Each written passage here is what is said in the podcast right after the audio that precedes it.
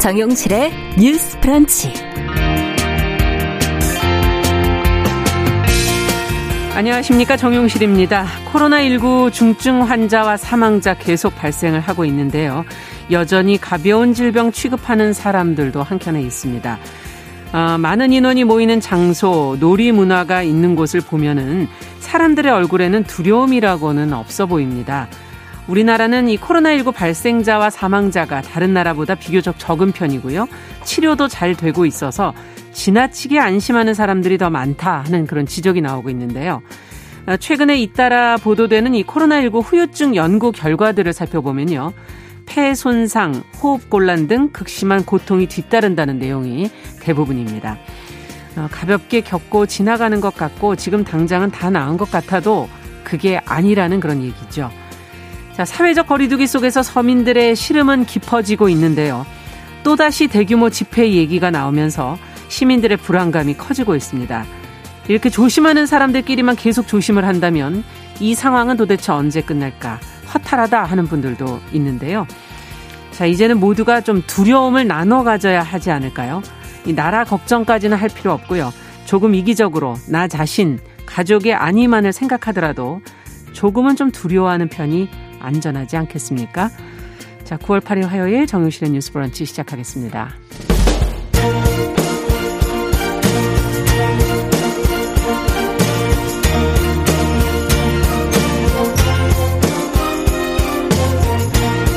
여성의 감수성으로 세상을 봅니다. KBS 일라디오 정용실의 뉴스 브런치. 여러분의 의견을 기다립니다. 문자는 샵 9730으로 보내주세요. 짧은 문자 50원, 긴 문자 100원이 부과됩니다. KBS 모바일 콩, 유튜브를 통해서도 무료로 참여하실 수 있습니다. 네, 정용실의 뉴스 브런치는 항상 여러분들과 함께 프로그램 만들어가고 있습니다. 오늘도 많은 분들이 들어와 주셨네요. 감사합니다. 자, 어, 뉴스픽으로 오늘도 시작을 하겠습니다. 더 공감 여성정치연구소의 송문희 박사님 안녕하세요. 네, 안녕하세요. 전혜영 시사평론가 안녕하십니까? 네, 안녕하세요. 자, 앞서도 코로나19 얘기로 제가 시작을 했는데 오늘도 이제 100명대를 유지하고 있고 어, 정말 서민들의 시름은 계속 깊어져 가고 있습니다. 근데 이들 못지않게 또 재난 상황에서 힘든 분들이 있어서 지금 가족 돌봄 휴가를 연장하는 법안 어제 국회 본회의를 이제 통과를 했거든요. 이 취지와 내용을 좀 자세히 살펴보도록 하죠. 네, 지금 코로나가 장기화되면서 정말 돌봄의 공백이 심각하고 네. 돌봄으로 지쳐가는 분들이 많습니다. 그래서 국회에서 7일 날 지금 이런 코로나 사태 장기화로 인한 돌봄의 공백을 좀 해소하겠다 해서 가족 돌봄 휴가라는 게 있거든요. 네. 이 가족 돌봄 휴가가 올해 1월에 처음 시행이 됐는데 노동자가 자녀 양육이나 가족의 음. 질병 등 이렇게 긴급하게 가족을 가족을 돌봐야 될 때 10일까지 휴가를 쓸 수 있는 겁니다. 네. 연간. 연간. 하루당으로 해서 10일까지 네. 쓸수 있는 건데 이것도 지금 이미 소진한 분들이 많다. 그래서 이 휴가 기간을 좀 늘려야 된다. 음. 이런 요구가 있어 왔는데 이거를 법률로 이제 개정안을 통과시켰습니다. 네. 어떻게 됐느냐. 기존에 10일인데 감염병 사태 등이나 이런 재난 발생 시에는 이거를 10일을 더 연장을 하는 거예요. 그럼 20일이 20일이 되죠. 그리고 네. 또 추가로 취약계층이나 한부모 가정인 경우는 15일을 더 연장할 수 있기 때문에 이 경우에는 25일까지 음. 1년에 쓸 수 있는 거죠. 네. 그래서 이제 돌봄의 공백을 조금 더 이렇게 법률로 보완하겠다 이렇게 된 것 같습니다. 네. 자, 휴가 일수가 이제 늘어난 거는 좋지만 그럼 휴가를 쓰는 사람은 누가 될 것인가? 또 실제 적용 가능한 현장은 그럼 또 얼마나 많은가 이제 기업 측에서도 이걸 받아줘야 되는 거니까요. 어, 평등하고 좀 넓게 적용될 수 있는 어떤 방안은 없는가 같이 한번 좀 고민을 해보죠. 어, 긍정적인 면을 먼저 보자면 이번에 어떤 이 돌봄 휴가 연장과 관련해서는 여야가 신속하게 같이 국회를 운영을 한 거잖아요. 네. 반대에도 거의 없고 네. 그리고 지금 재난병 그러니까 긴급 이런 재난 상황에서 여야가 최대한 회의 시간을 단축하면서 처리한 점은 의미가 있다고 봅니다. 그래서 음. 이런 점은 뭐 국민들이 정치권에 대해서 비판적입니다만 잘했다라고 네. 칭찬을 주문한다고 봅니다. 그러나 좀 이제 보완해야 될 점이 여러 가지가 있는데 우리가 몇 년 전에 엄청나게 화제를 일으켰던 82년 82년생 김지영이라는 영화를 한번 음. 돌아보면 좀 이야기가 쉽겠죠. 네. 예를 들면 능력 있고 정말 열심히 일하려고 했던 김지영이라는 여성이 아이를 낳은 이후로 경력 단절을 겪고 음. 다시 일자리를 얻으려고 하지만 기업의 분위기가 잘 안 되어 있고 음. 아이를 키우면서 다니기에는 또 어, 아이 아빠나 다른 가족이 돌봐줄 수 없는 상황이다 보니까 온전히 양육이 엄마의 몫이라는 그렇죠. 시스템의 문제가 발생하고 여러 음. 가지가 음. 등장을 합니다. 그래서 이 돌봄이라는 것이 사실은 아이를 키우는 양육만의 문제는 아닙니다만 절대적으로 어른의 손길이 필요한 일단 양육에 만해서 보자면 음. 82년생 김지영이라는 영화가 보여주듯이 제도적이고 구조적인 문제가 계속 개선이 돼야 된다는 여러 가지 과제가 남아 있습니다. 네. 특히 이제 우리가 자꾸 돌봄하면 여성의 몫이라고 생각을 하는데 돌봄은 모두의 몫이자 또 국가의 역할이기도 합니다. 네, 사회가 같이 나눠져 그렇죠. 줘야죠. 시스템적으로 예. 개선이 돼야 된다라는 아직 과제가 남아 있고요. 또 다른 점 제가 영화 하나 예를 들어보겠습니다. 우리 완득이라는 영화 기억나시죠? 네, 기억납니다. 예, 예. 다문화 가족입니다. 근데 음. 아버지는 어, 말하자면 일용직 노동자라고도 하기 어려운 장터에서 물건을 파는 사람이고요. 음. 어머니는 뒤늦게 만났는데 식당에서 일을 하고 있어요. 음. 이런 경우 만약에 완두기가 아프면 두 사람 다 가족 돌봄 휴가를 사실 쓸 수가 없죠. 그렇죠. 그렇죠. 어머니는 사실 식당에서 25일간 쉬겠다, 뭐 20일간 쉬겠다라는 자영업을 것을 하시는 분들에게는 어렵죠. 그렇죠. 자영업도 그렇고 뭐 식당 노동자처럼 근로계약서를 네. 잘 쓰기 어려운 직종에 있는 분들, 또 일용직 노동자, 음. 프리랜서, 비정규직 음. 이런 분들은 여전히 여기 사각지대에 있습니다. 근데 사실 우리가 코로나19라는 상황에서 가장 어려운 사람들이 비정규직이라던가 고용보험 사각지대에 네. 있는 사람이니까 이런 부분에 대한 제도적 보완이 조금 더 필요하다 이렇게 생각합니다. 음. 그 우리가 왜 그 라떼 파파라는 말을 하잖아요. 네. 라떼 파파 뭐냐 한 손에는 커피를 들고 한 손으로 유모차를 끄는 음. 아빠. 즉 육아를 같이 하고 있는 스웨덴에서 유래된 말인데 그만큼 이제 남녀가 같이 아이를 키우는 공동의 육아 문화가 정착되어 있다. 음. 그러면은 스웨덴은 뭐 아빠들이 생각이 끼어 있어서 이게 가능한가? 네. 정부가 이 모두 아빠, 엄마 모두 일과 가정을 양립할 수 있도록 제도적으로 음. 엄청난 뒷받침을 하고 또 아까 말했던 직장의 분위기라는 거 있잖아요. 네. 법적으로 치면 우리나라도 뭐 출산 휴가, 육아 휴직, 육아기 근로 시간 단축 굉장히 촘촘합니다. 그리고 어 육아 휴직 기간도 법적으로는 길어요, 생각보다. 네. 그런데 문제는 법과 제도는 정비가 되어 있는데 이거를 막상 쓰려고 하면 현실이 녹록지 않다. 음.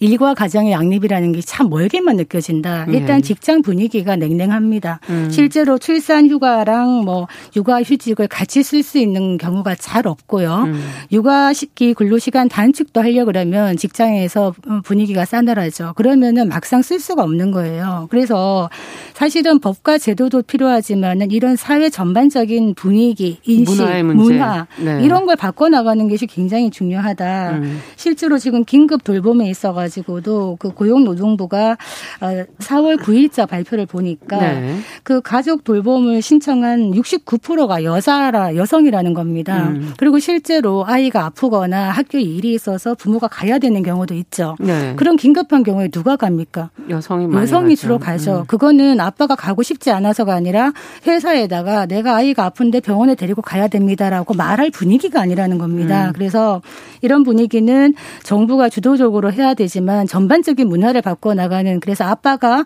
같이 육아에 참여했을 때 뭔가 음. 이 회사에 인센티브를 준다든지 음. 이런 식으로 하나하나 바꿔 나가야 되지 않겠나 이런 생각이 듭니다. 네. 조금 뭐 긍정적이기도 하고 어떻게 보면 아직은 더 개선돼야 음. 되는 부분이긴 하는데 네. 사실은 이제 민간이 이런 부분에 있어서 지켜지기 힘들죠. 음. 공공의 경우에는 공무원이라던가 공공기관은 이 규정을 무조건 지켜야 됩니다. 네. 그렇기 때문에 조금 더 쓰기가 편하기 때문에 국민들 입장에서는 공무원들이 참 부러워하는 경우도 많아요. 음. 그런데 사실 공공에서부터 이런 것을 실현해야 또 민간으로 확산된다라는 딜레마가 그렇죠. 있거든요. 그래서 아 공무원들만 좋은 제도다. 이건 저는 정당한 비판은 아니라고 봅니다.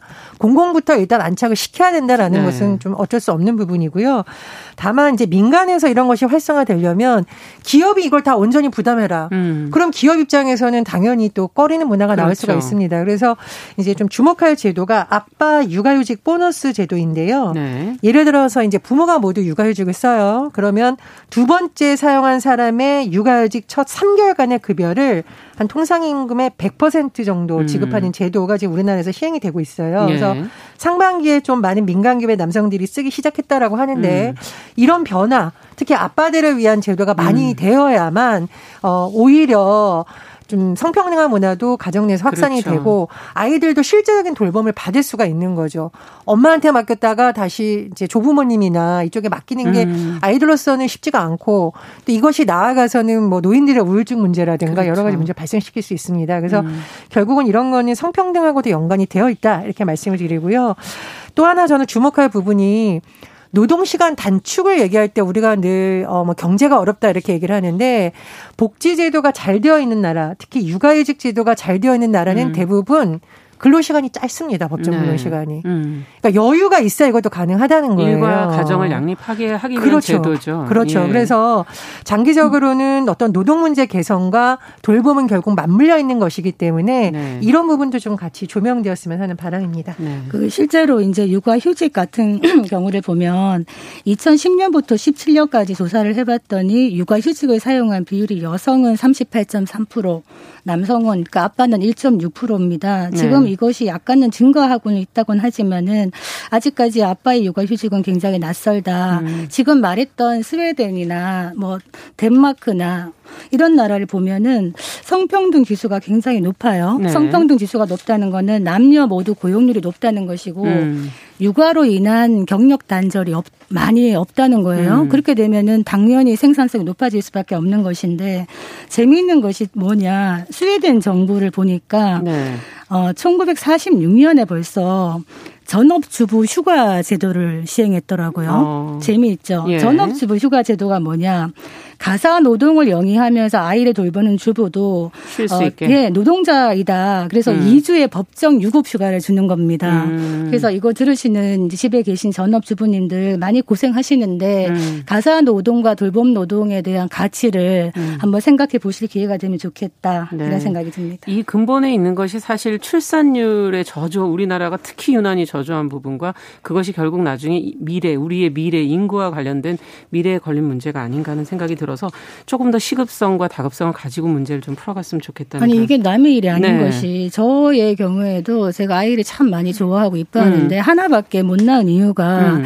사실은 아이를 낳아서 믿고 맡길 곳이 부족한 것이에요. 그렇죠. 그래서 저는 시부모님한테 맡겼습니다만 음. 어, 주말마다 지방을 가야 되고 네. 아이를 보러 이것도 음. 보통 일이 아니고 만약에 또 맡길 만한 시부모님이 안 계신 경우에는 어, 공공 보육 시설이나 민간 보육 시설에서 그렇죠. 해야 되는데 우리가 늘 어린이집 이런 문제 얘기하듯이 믿고 편안하게 맡길 수 있는 시설이 많이 부족하다. 음. 이렇게 인프라가 갖춰지지 않고 또 직장에서도 이제 아이가 아프면 엄마가 나가야 되고 음. 이런 상황에서는 어떻게 저출산 문제를 계속 해결하라고 말할 수 있는가? 네. 제가 아이를 낳았던 뭐 20년 전이나 지금이나 제가 느끼는 체감 온도는 음. 그렇게 달라지지 않았다 이런 생각이 듭니다. 근데 이제 저는 저출산 정책을 얘기를 할 때 어, 조금 주의해야 될 점이 네. 예를 들면 가족의 좋은 점을 홍보하면서 여성들의 희생을 너무 미화시키는 그렇죠. 건좀 문제가 있습니다. 예. 말씀드렸듯이 음. 사회가 국가가 제도가 시스템이 환경이 같이 돌봄을 하는 것이지 네.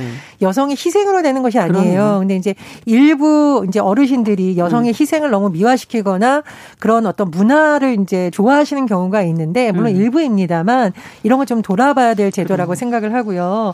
그리고 일과 가정의 양립이라는 것도 굉장히 한동안 비판 이 받았다는 것이 어 이거 살림도 잘하고 애도 잘 키워라. 결국은 여성들에게 슈퍼어머니 되라고 네. 강요하는 것이라는 밀반이 좀 이렇습니다. 그래서 음. 일과 가정의 양립이라는 것이 최근에 바뀌고 있는 것이 남성들, 아빠들 그리고 시스템적으로 그리고 환경을 만들어 주는 데 초점이 그렇죠. 되어 있거든요. 그래서 이것은 결국 양성 평등과 연관된 것이고요.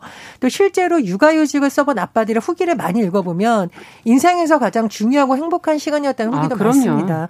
근데 그것을 너무 봐라 엄마도 힘드니까 아빠도 힘 힘들지라는 쪽으로 가끔 미디어가 좀 부각시킨 음. 경우가 있는데 그런 것보다는 아빠도 이 일을 해서 행복하다라는 측면도 좀 같이 조명해 달라는 요구가 있거든요. 음. 그런 부분 한 말씀 드리겠습니다. 가장 행복한 시기죠. 사실은 영유아기의 아이와 함께 할 수 있다는 거는 음. 지나고 보면 돌아갈 수 없는 소중한 추억인데 이 추억을 아빠도 또 같이 하고 싶은 분들이 많다는 거죠. 그래서 네. 실제로 육아휴직을 쓴 분들이 만족도가 높다 그래요. 아빠들이. 음. 그래서 아이와도 더 이제 친밀함이 커지고 이런 것들은 정말 우리가 계속적으로 지원을 해나가야 되는 제도가 아닌가 생각이 듭니다. 그러네요.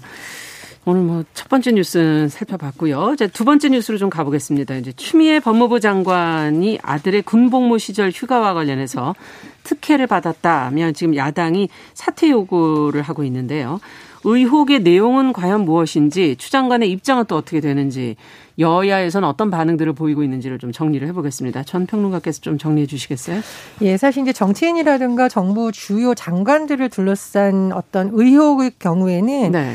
의혹, 주장, 사실, 추측, 뭐 언론 보도, 네. 나중에 또 언론 보도가 오보인 경우도 있고 맞는 경우도 있고 좀 혼재되어 있습니다. 음. 그래서 오늘 뉴스는 저도 뭐 사실을 확인하는 데까지는 확인했습니다만 음. 조금 주장이 섞여 있을 수도 있다. 음. 이게 야당의 주장에 맞는 경우도 있고 틀린 경우도 있겠죠. 그 네. 그 전제를 두고 지금 미리 말씀을 드립니다.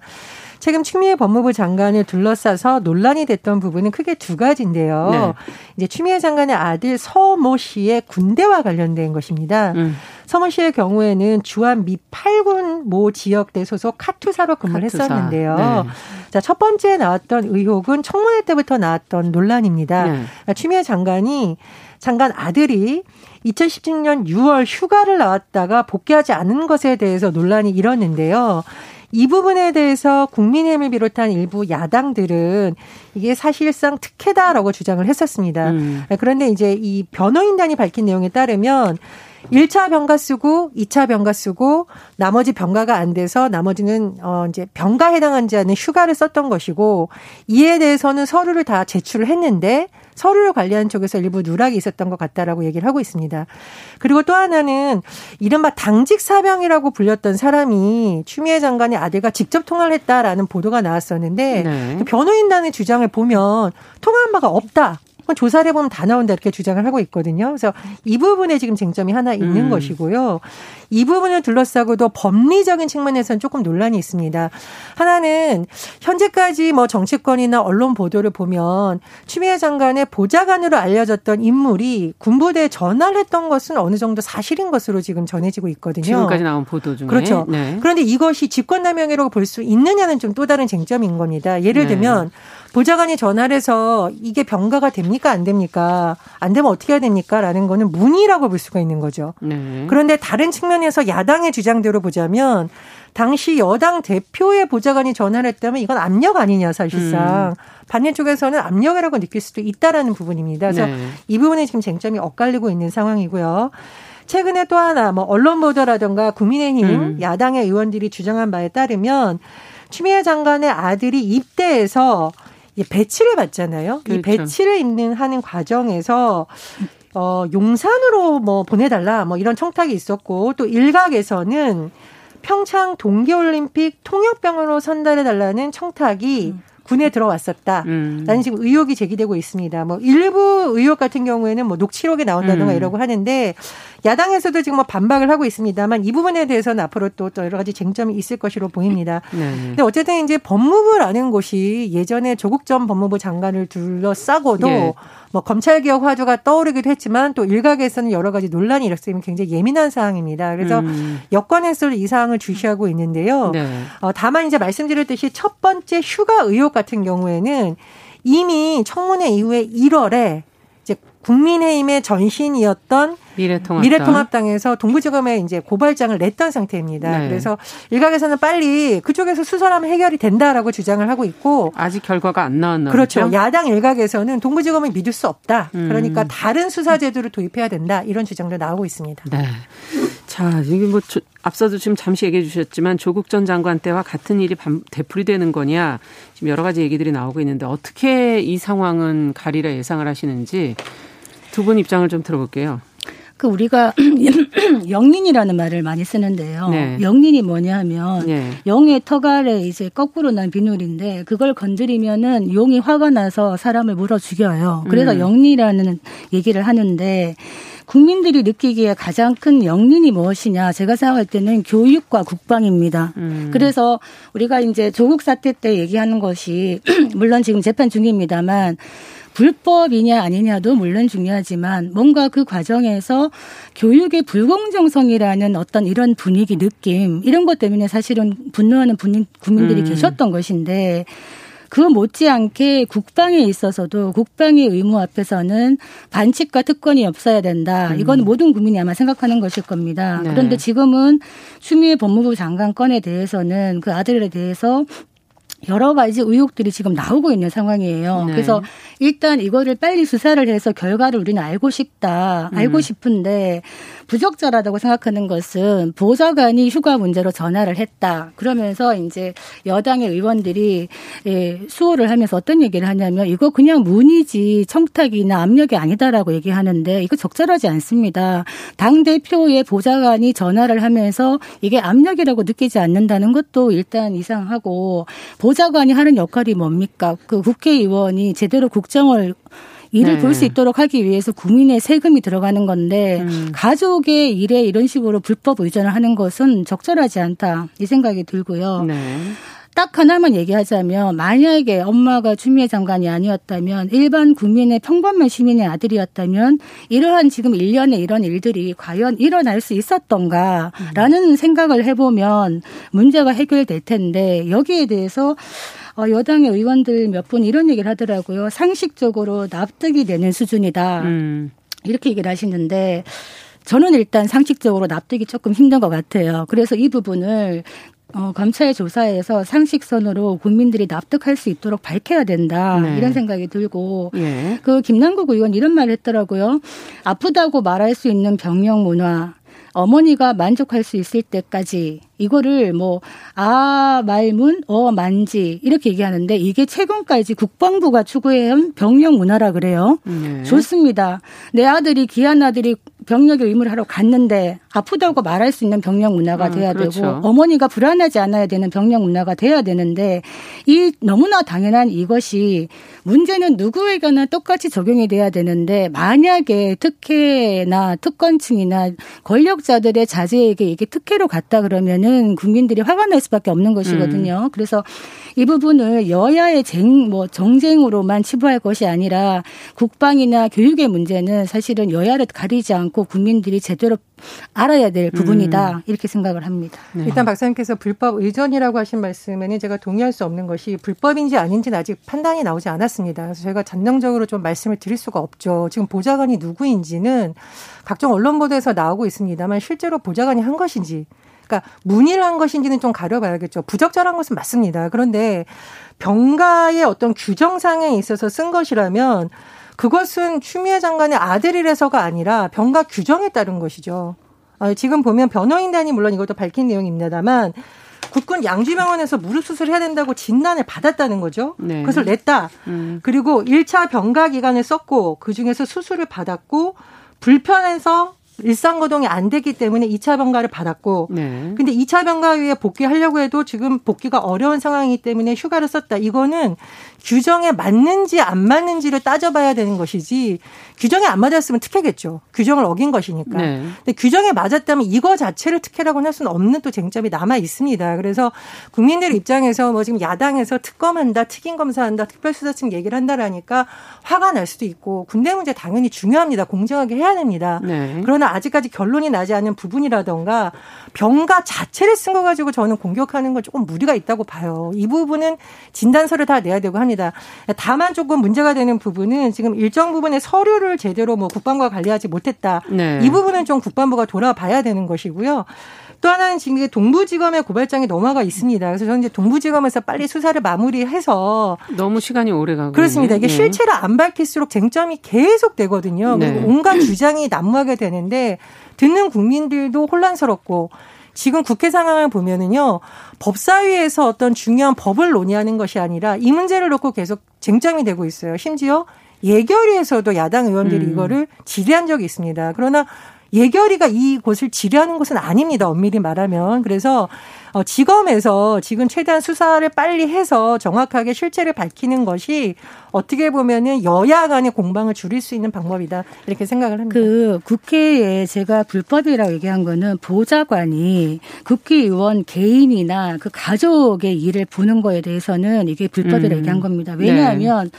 보좌관의 권위 권한 범위를 넘어난 겁니다. 예전에도 보좌관들이 국회의원의 은행 볼일을 대신 보거나 음. 배우자의 열차 티켓팅을 한다든지 있었죠. 예. 이거는 공사를 구분하지 못했기 때문에 이거는 문제가 있다는 것이고 지금 서울 동부지검이 1월 달부터 해서 8개월째 결론을 못 내리고 있는데 네. 과연 그 수사 결과가 신빙성이 있느냐라는 부분에 대해서 또 의문을 제기할 수가 있기 때문에 음. 어, 보다 제대로 밝히기 위해서는 특별 수사팀을 만들어서 추미애 장관 스스로가 특별 수사팀을 만들어서 좀 의혹이 없게 결과를 보이는 것이 낫지 않겠나 저는 이런 생각이 드는데 네. 검찰에 대해서 인사권을 갖고 있는 법무 법무부 장관의 아들을 음. 검찰이 수사하는 것이 과연 마땅한가라는 생각은 듭니다. 네. 근데 검찰이 수사하자면 어떤 그렇죠. 아니 그래서 특별 수사팀을 만들자는 거죠. 네. 왜냐하면 네. 지금 추미애 법무부 장관이 이렇게 얘기를 하죠.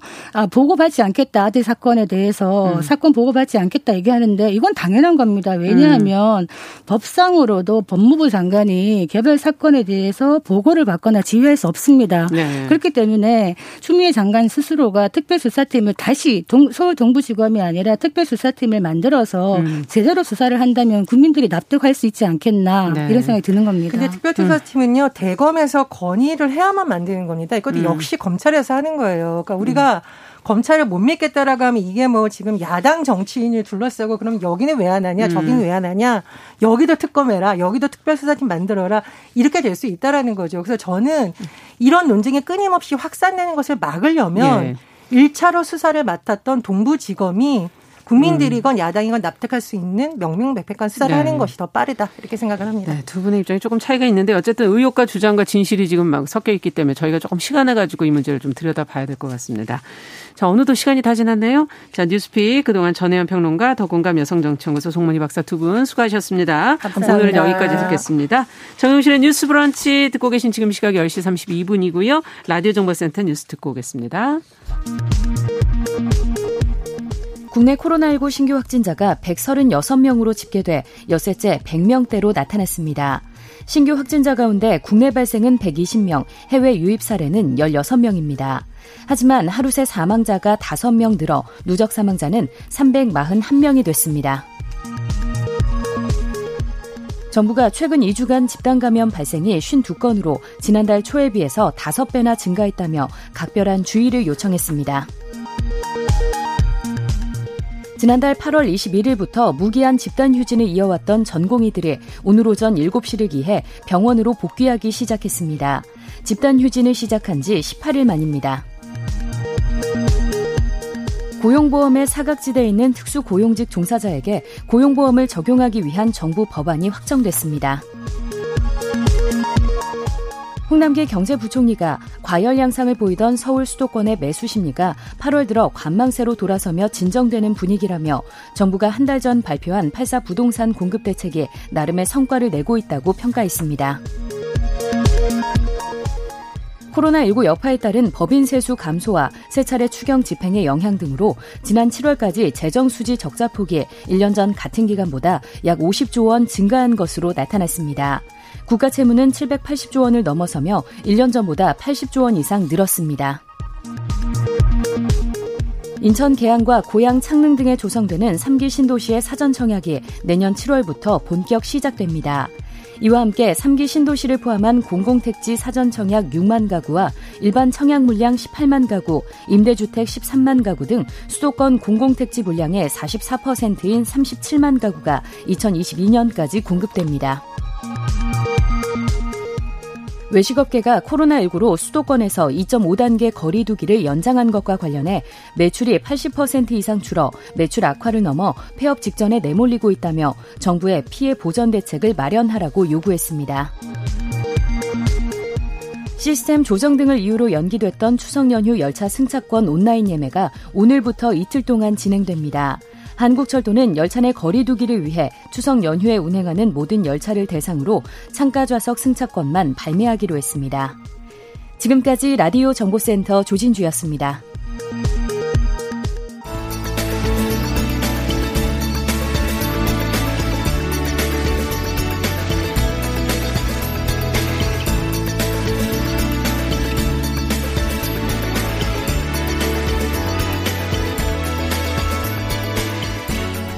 세상을 보는 따뜻한 시선. KBS 일라디오 정용실의 뉴스 브런치. 매일 아침 10시 5분 여러분과 함께합니다. 네, 정용실의 뉴스 브런치 듣고 계신 지금 시각 10시 35분을 향해 가고 있습니다. 자, 이번에는 시인의 시선으로 뉴스와 세상을 보는 시간이죠. 시시한가. 오늘도 신민아 시인 자리해 주셨습니다. 어서 오십시오. 안녕하세요. 네. 네.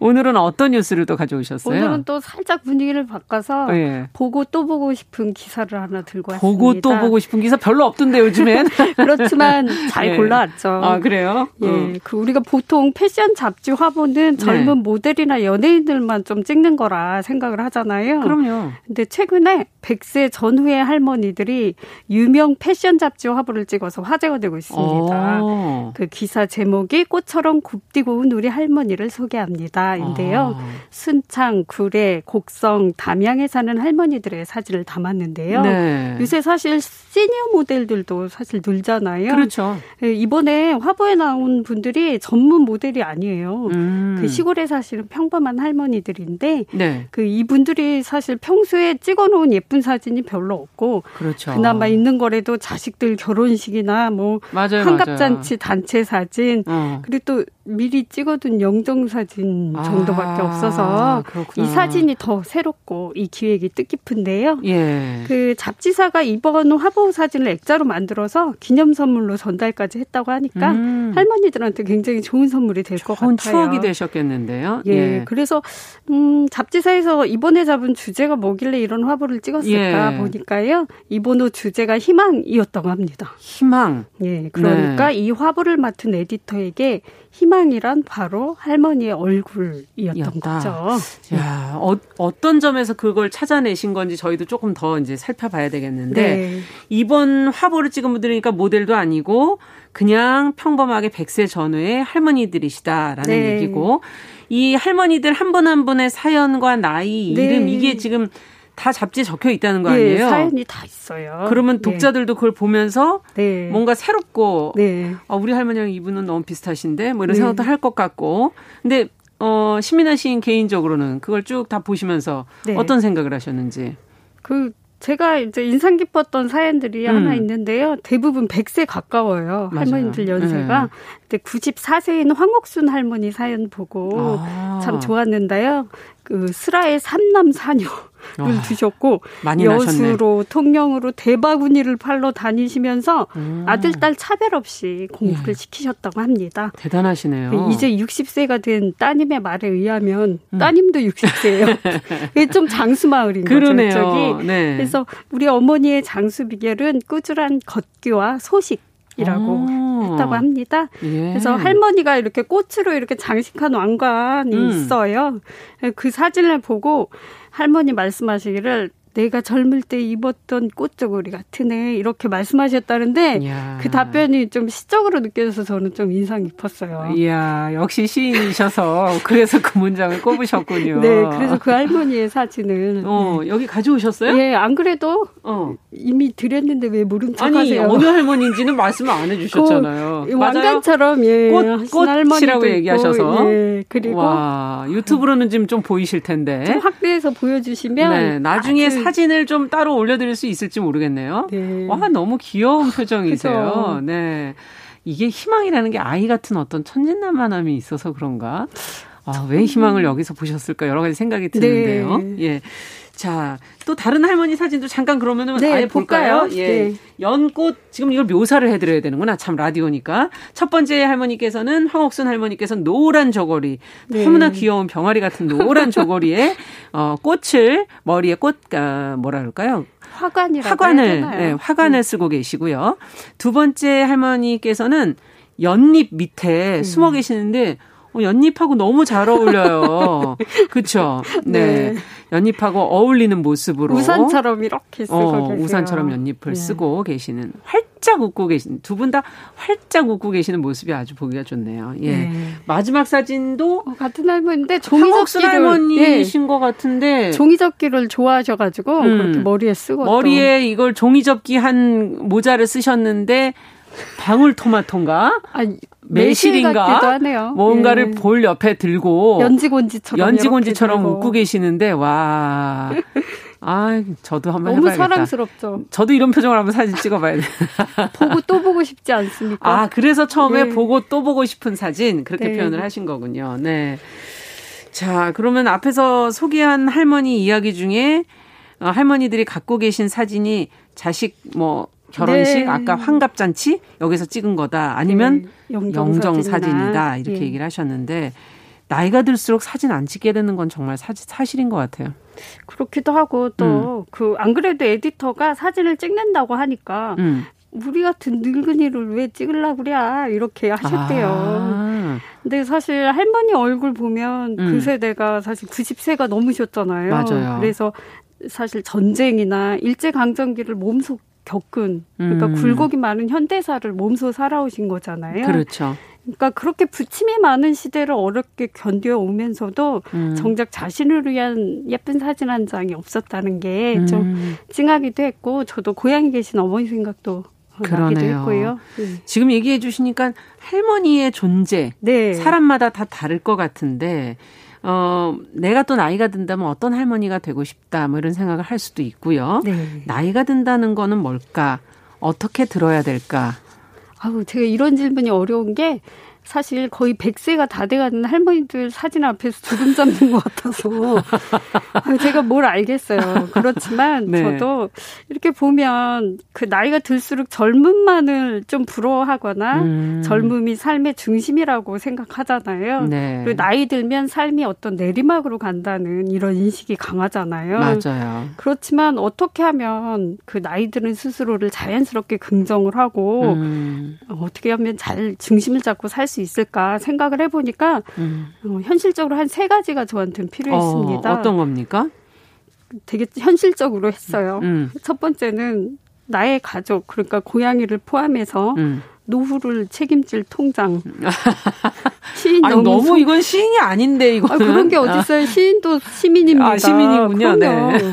그래서 그런 네. 통장이 있으면 좀 더 여유가 있으면 취미로 기부했어요라거나 목요일 장학금 같은 거 이렇게 아. 전달하면 얼마나 멋집니까? 아, 멋지죠. 예. 그리고 두 번째는 70세가 되어도 만보 정도 걸을 수 있는 튼튼한 연골과 근육. 아, 이거 참 쉽지 강하죠. 않은데. 예. 네. 그거 쉽지 않을 것 같아요. 예. 근데 셋째는 제 삶의 의미를 이렇게 지켜주는 단 하나의 것. 뭐예요? 그러니까 저한테는 어쩌면 시가 될 수도 있겠네요. 아. 시와 작업이 될 수 있을 텐데, 예. 그렇게 의미를 지켜주는 것. 요거 세 가지는 좀 지키고 살아야 음. 저도 좀 즐겁게 나이 들 수 있으니 그러니까 함께 행복할 사람. 네. 그리고 어, 경제적인 어떤 최소한의 것, 네. 그 다음에 삶의 의미를 네. 해주는 세 가지. 세 가지는 필요할 것 그러니까 같다. 이게 개인적인 의견이긴 하지만 두루 음. 모두에게도 또 적용될 수 있는 이야기인 것 같아요. 아, 그러네요. 제가 너무 주름 잡았죠? 어, 근데 이거 굉장히 맞는 얘기인 것 같네요. 네. 자, 그럼 여기에 적합한 과연 시가 있을까? 음, 그래서 어. 곰곰 생각해 보다가요. 네. 아마 한국 시에서 할머니에 관한 묘사 그리고 할머니에 관한 시를 가장 잘 쓰는 음. 자연스럽게 표현하는 시인이 아닐까 싶은데요. 문태준 시인의 가재미에 수록된 음. 노모라는 시를 들고 왔습니다. 네. 음. 그럼 오늘도 부탁드려요. 네. 자, 오늘 들고 보겠습니다. 네. 네.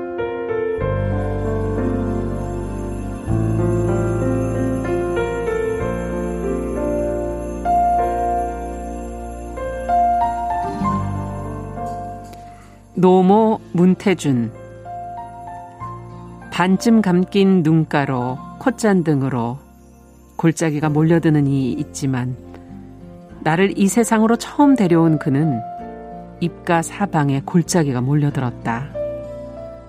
오물오물 밥을 씹을 때 그 입가는 골짜기는 참 아름답다. 그는 골짜기에 사는 산새 소리와 꽃과 나무를 다 받아먹는다. 맑은 샘물과 구름 그림자와 산뽕나무와 으름 덩굴을 다 받아먹는다.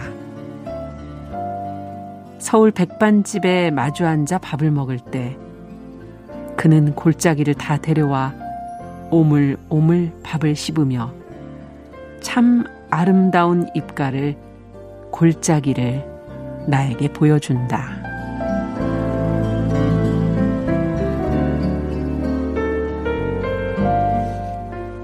야, 아름다운 입가를 우리가 앞서 이 사진들을 보고 뭐 천진난만하다 귀엽다 이런 표현은 했지만 아름답다 이렇게까지 저희가 표현하지는 못했었는데 그렇죠. 그러니까 그 할머니의 주름 안에 과거와 음. 현재와 미래의 얼굴이 다 들어가 있기 때문에 음. 그 어떤 희망이란 주제로 할머니의 얼굴을 좀 찍은 것 같기도 하고요. 네.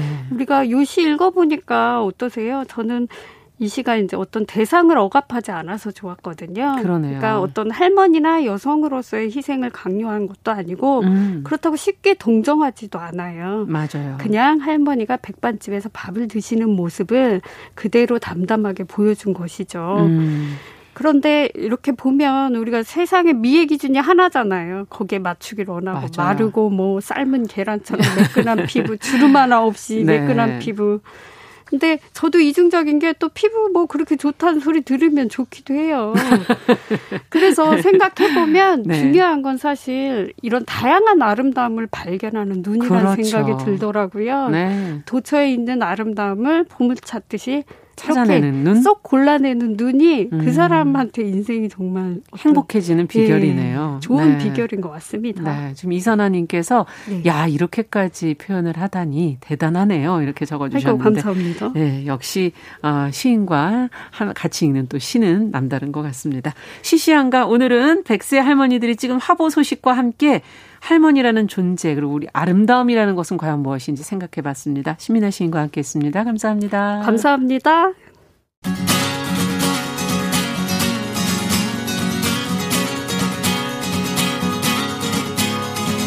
함께 가면 길이 됩니다. 여러분과 함께하는 정용실의 뉴스 브런치. 월요일부터 금요일까지 방송됩니다. 네, 정유실의 뉴스 브런치 듣고 계신 지금 시각 10시 46분이고요. 환경오염과 기후 위기의 심각성에 대해서 좀 생각해보고 실천하는 그런 대안을 모색하는 시간이죠. 환경하자 생존하자. 자, 그린피스 서울사무소 김지석 전문위원 전화로 연결하겠습니다. 안녕하세요. 네, 안녕하세요. 네, 오늘은 아무래도 한, 뭐, 기후 얘기를 안 하고 갈 수가 없어요. 우리나라 이제 하이선이 이제 지나갔는데 아직까지도 그 태풍의 뒷끝이라 그럴까요? 좀 남아있긴 한데요. 어, 상당한 또 피해를 그동안 입지 않았습니까? 이와 더불어서 또 지구 반대편 쪽에서 캘리포니아에서는 폭염과 화재가 또 심각하던데요. 어떤 네. 상황인가요?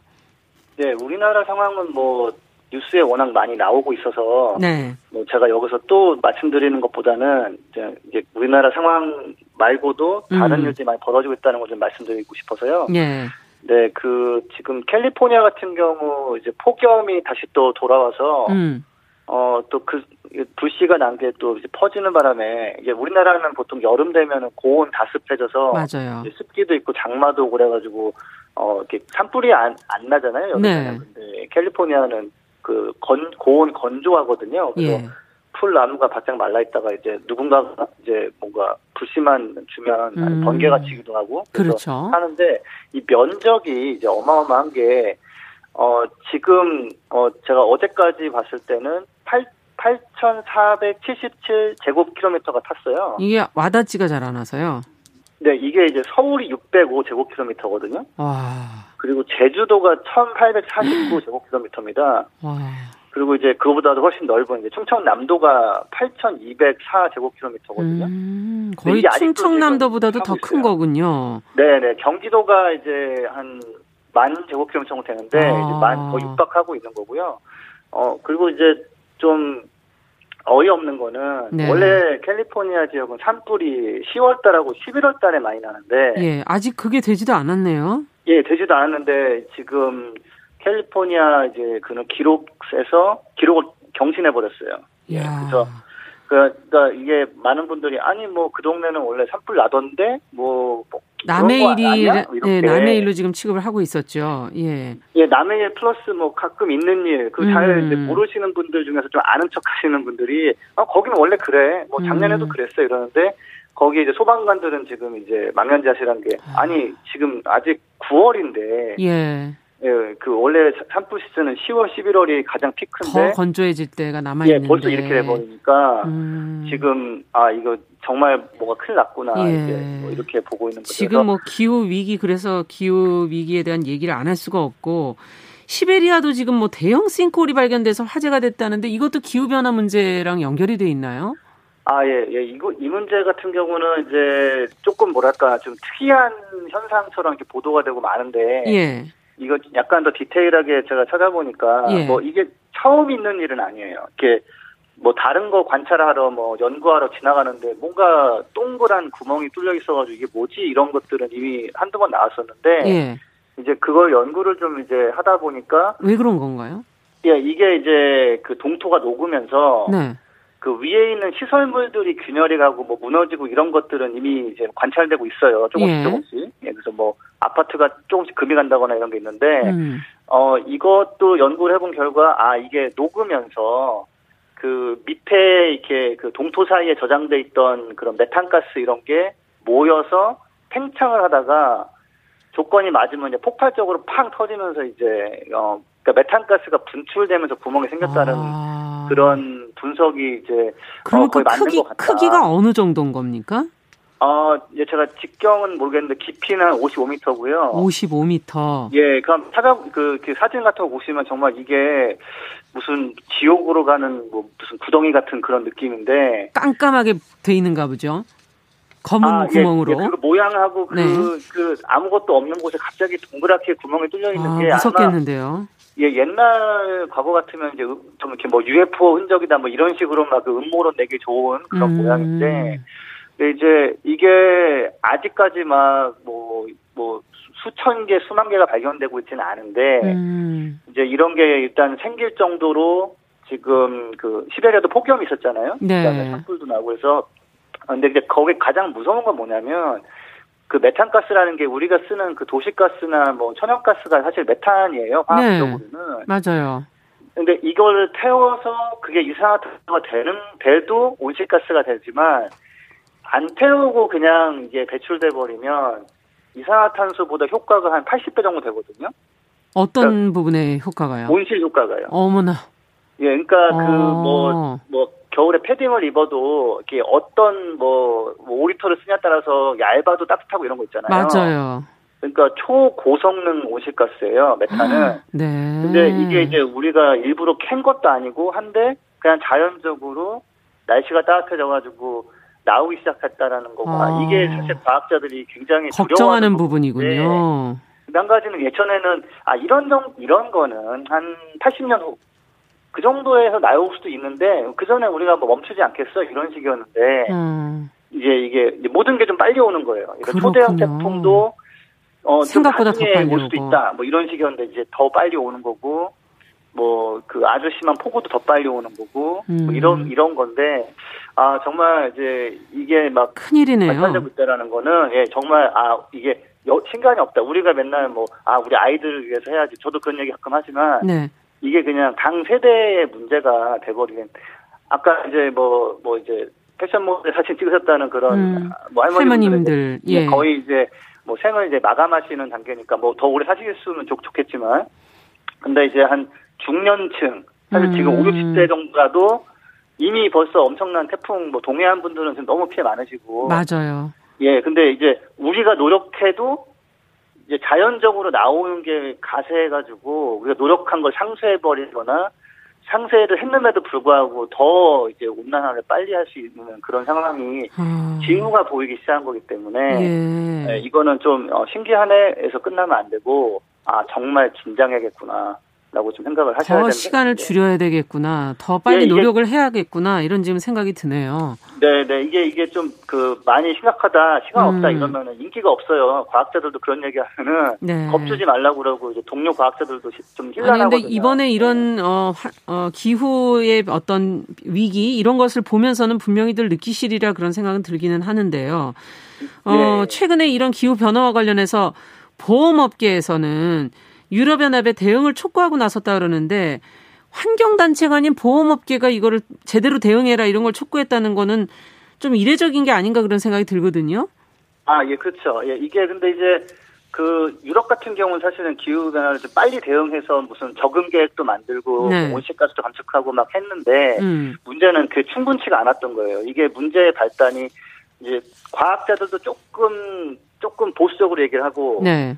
정치인들도 와 너무 부담스럽다면서 약간 또 한 발 빼가지고 대응을 했거든요. 음. 그러다 보니까 이제 어, 이 보험업계는 피해가 난 곳을 이제 보상해줘야 되는데. 그게 너무 커지니까. 그게 너무 커지는 거예요. 네. 그러니까 이제, 이제 사고가 전혀 없어도 아무도 보험 안 되니까 보험이 망하지만. 아. 예상보다 너무 큰 피해가 너무 자주 와버리면. 그것도 문제죠. 감당이 안 되거든요. 네. 그래서 사실은 이제 뭐, 그래서 뭐, 그 자동차 보험 협회에서 음. 음주운전 캠페인 하듯이. 네. 음주운전, 네. 예, 그, 그만 이제 하지 말아라 캠페인 하듯이. 보험업계도 기후 변화에 나름대로 네, 뒷수습을 하다가 아 이거 안 되겠다. 예전에 아. 내놓은 대책 7년 전에 네. 내놓은 건데 너무 부족하다. 예. 더 빨리 해야 되고 또 어떤 얘기를 하냐면 홍수가 날 거 예상되는 지역을 미리 아예 뭘 만들게 좀 못하게 해라. 그리고 알겠습니다. 이게 많이 나면 거기다가 복구하지 못하게 해라. 이렇게 얘기를 하고 있습니다. 네. 자, 오늘은 여기까지 얘기를 듣고 다음 시간에 또 관련 내용 조금 더 자, 자세히 좀 살펴보도록 하겠습니다. 감사합니다. 네, 감사합니다. 네, 그린피스 서울사무소 김지석 전문위원과 함께 태풍 피해 싱콜, 이 기후변화와의 관계를 한번 같이 짚어봤습니다. 자, 정영실의 뉴스 브런치 화요일 순서 이제 마칠 시간이고요. 저는 내일 오전 10시 5분에 다시 찾아뵙겠습니다. 감사합니다.